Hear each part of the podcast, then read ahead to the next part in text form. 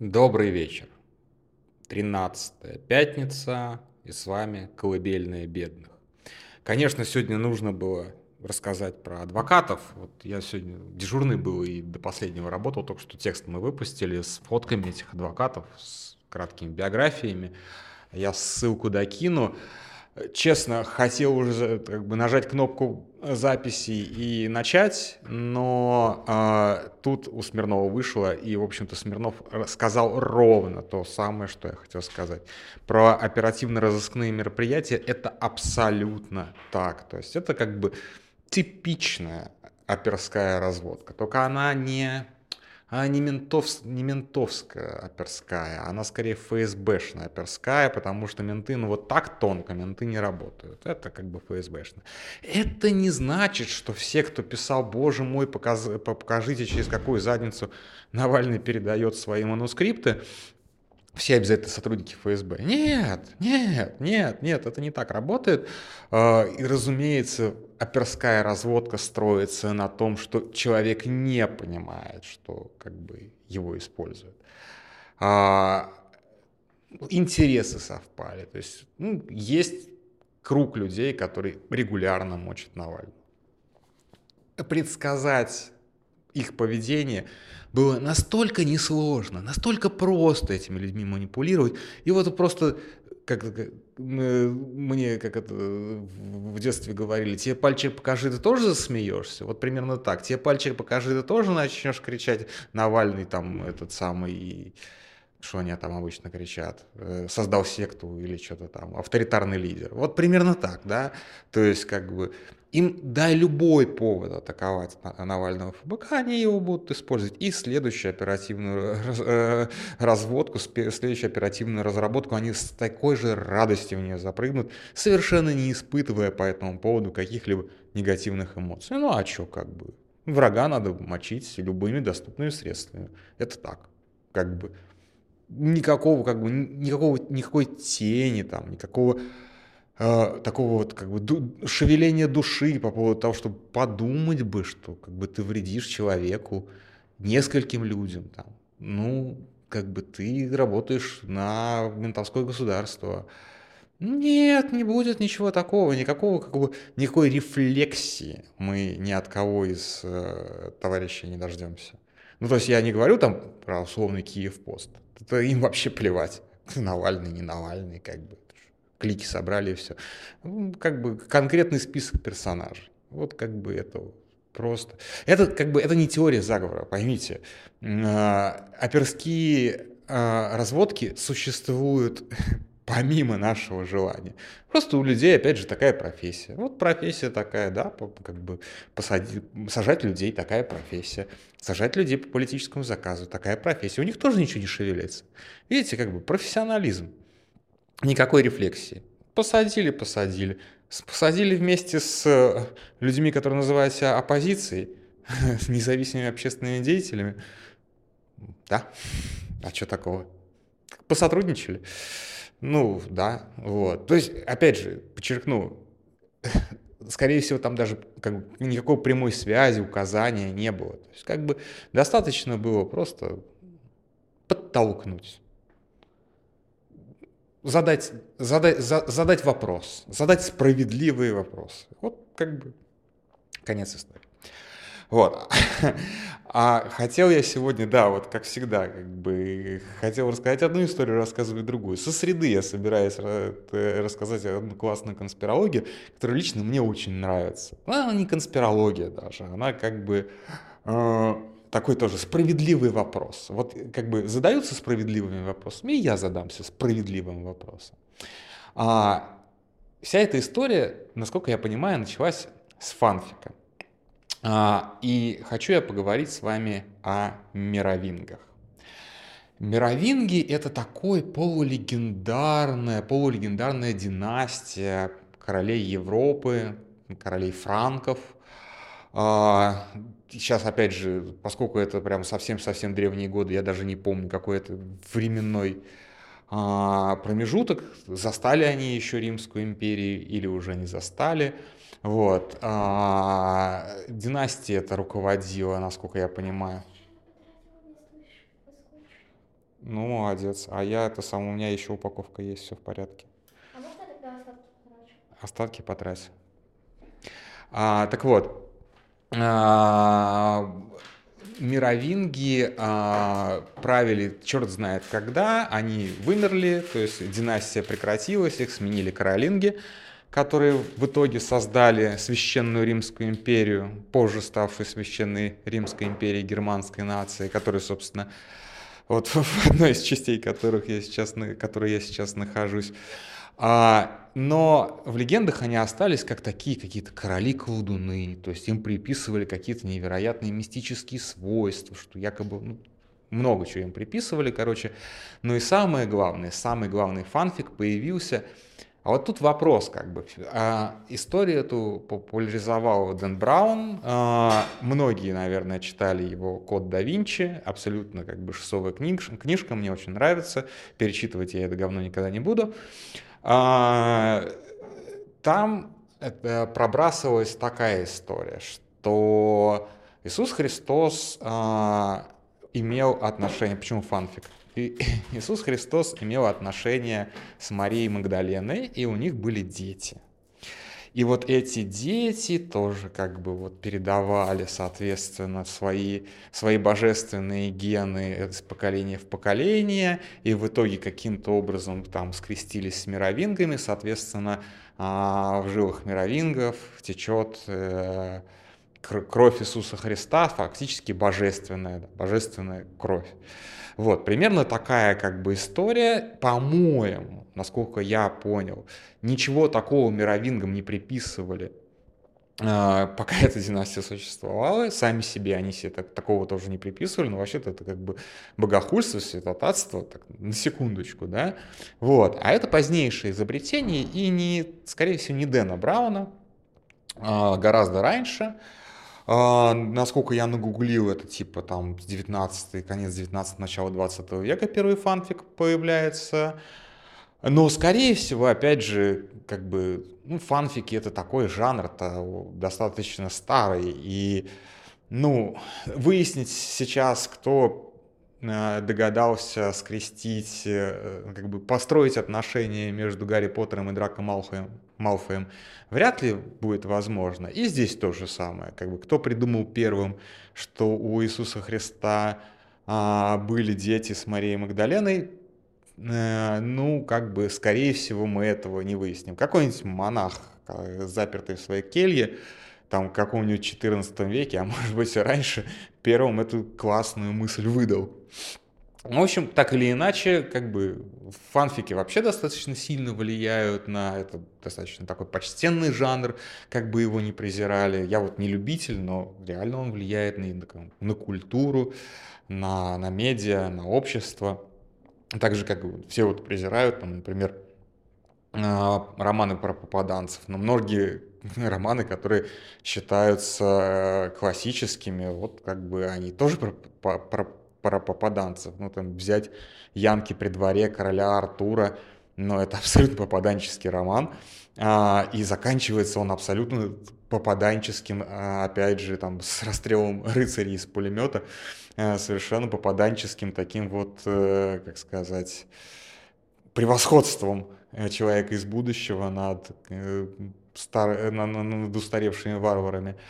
А, ну, вот как бы тоже как бы то, тоже жанр, и фанфики тоже жанр. Но тем не менее, а, к чему у нас мировинги, а, к чему тут Иисус Христос, а, и причем здесь Россия? О, дело в том, что когда-то интернет был очень беден на контент, практически пуст, по крайней мере, на русскоязычный. Вплоть до того, что Лебедев это делал или Носик, выходил ежедневный обзор, что нового появилось в интернете. И, насколько я помню, не каждый день набиралось на полноценный выпуск. То есть вот настолько все было плохо. И одним из таких явлений раннего интернета был такой проект а, ЖЖшника по кличке Мистер Паркер, он же а, Максим Каноненко, Владимир Владимирович Т. А, у Каноненко тогда еще не было той репутации, которая сейчас у него есть. А, он был, ну, типа, первым, кто в интернете начал делать там, обзоры попсы. Ну, то есть, как бы, все же слушали, типа, нормальную музыку, попсу же никто не слушал. А, а он начал именно вот как бы такой музыкальный критик э, поп-культуры. Ну, то есть, как бы, нашел какую-то свою нишу, прикольно. Потом начал делать вот эти вот Владимир Владимирович, и, ну, как сказать, я врать не буду, я читал. И читал прям практически каждый выпуск первое время, потому что, ну, это было явлением, потому что, ну, это, ну, как бы, иногда это даже было смешно, иногда это было прям хорошо написано. Вот, но если вот так вот ретроспективно посмотреть, то я вот сейчас вспоминаю и понимаю, что, в общем-то, там было, конечно, такое немножечко фига в кармане, и там Грызлов андроид, и еще там издевательственно там и над Единой Россией, и над прочими там органами власти. Но Владимир Владимирович там был вообще-то практически все время молодец. А, но там не было грубой лести. То есть это вот была такая вот прям, ну, ну не подлизывание, а вот как бы такое скорее очень-очень затянутое резюме. Заметьте меня, возьмите меня. То есть такая вот, ну вот примерно как Колесников в «Коммерсанте» сейчас пишет. То есть с одной стороны вроде как там и обожанием все это не, сочи, не сочится, а с другой стороны как бы и ничего плохого не сказано. То есть вот такие вот какие-то вещи. И все это в форме анекдота. Ну, хорошо заходило, хорошо как бы там действительно был, это был один из самых популярных ресурсов Рунета. А потом тональность этого проекта изменилась, и как-то стало все больше и больше подобострастия. А потом выяснилось, что Максим Каноненко устроился в Фонд эффективной политики Глеба Павловского ФЭП. Он появился, по-моему, в качестве эксперта на в передаче «Реальная политика» Павловского. Ну, и, в общем, все стало ясно, да, там полный набор колонки в газете «Взгляд», а, Рыковской и прочее, прочее, прочее, прочее. То есть как бы что называется, расчехлился. Человек наконец-то нашел свою работу и превратил свой как бы бложек тоже в рабочий инструмент. В какой момент он его удалил, по каким причинам он его удалил, честно говоря, я не знаю. Просто как бы перестал следить, и в какой-то момент он просто исчез. И честно, я сейчас вот готовился к этой голосовой еще в среду, я попытался нагуглить архивы, и не нашел этих архивов.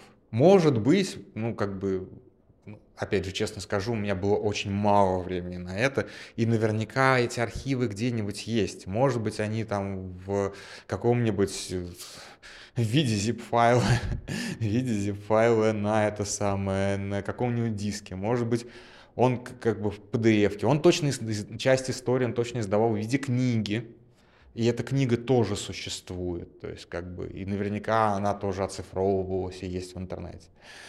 Так или иначе, Владимиру Владимировичу э, ТМ, как такому литературному персонажу, не, как бы, не путать с реальным, присутствие, приписывалось несколько, скажем так, свойств.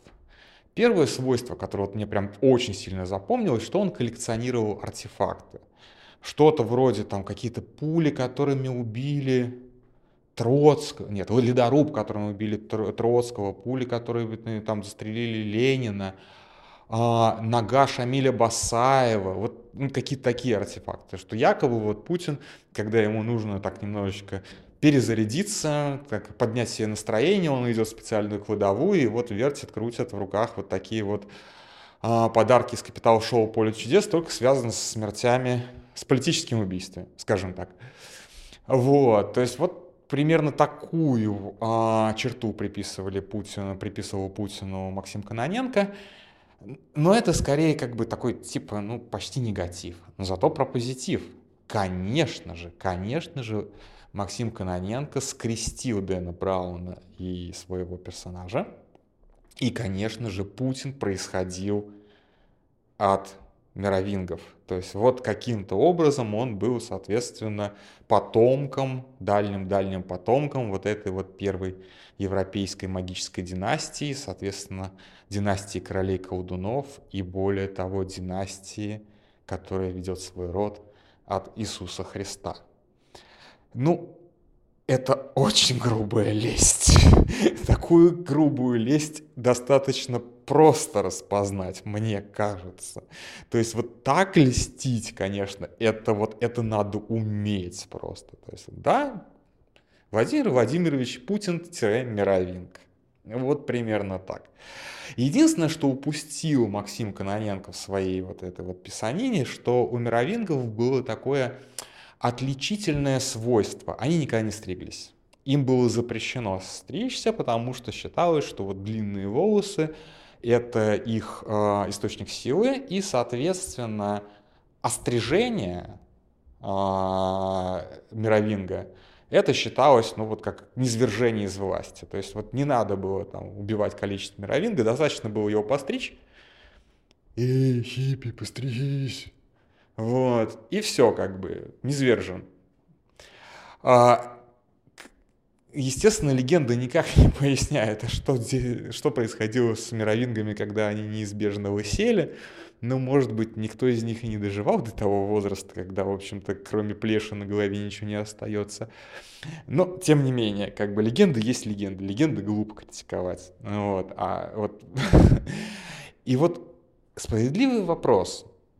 А когда а, Каноненко брали работать на Кремль, а, продали ли Путину эту идею, что он мировинг на самом деле? Они же вот как бы, как Кадыров покупается на Цацки, наверняка а, Путин покупается на что-нибудь такое вот подобное. Там же до хрена таких любителей, там, объявить себя князьями, графьями, объявить себя а, новым дворянством или еще что-нибудь. То есть приписать себе какую-нибудь глубокую историю. Он же действительно озабочен глубокой историей, да? То есть вряд ли он себя там считает внучатым племянником Сталина, как условный Сванидзе. А, хотя нет, Сванидзе как-то по-другому там кровно, не кровно связан, точнее, а, со Сталиным. Вряд ли он ведет свою родословную от Романовых. Хотя, опять же, черт его знает.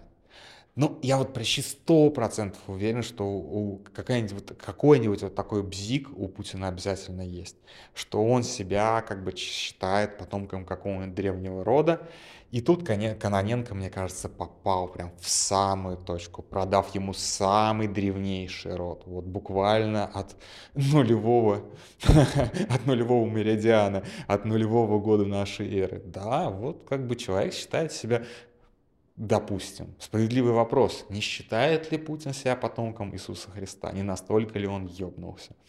Вот с таким справедливым вопросом я планирую, на самом деле ничего не планирую, просто задаюсь таким вот справедливым вопросом, насколько глубоко лесть, которую льют на Путина, влияет, собственно, на Путина. Очень интересно. На этом все. Спокойной ночи.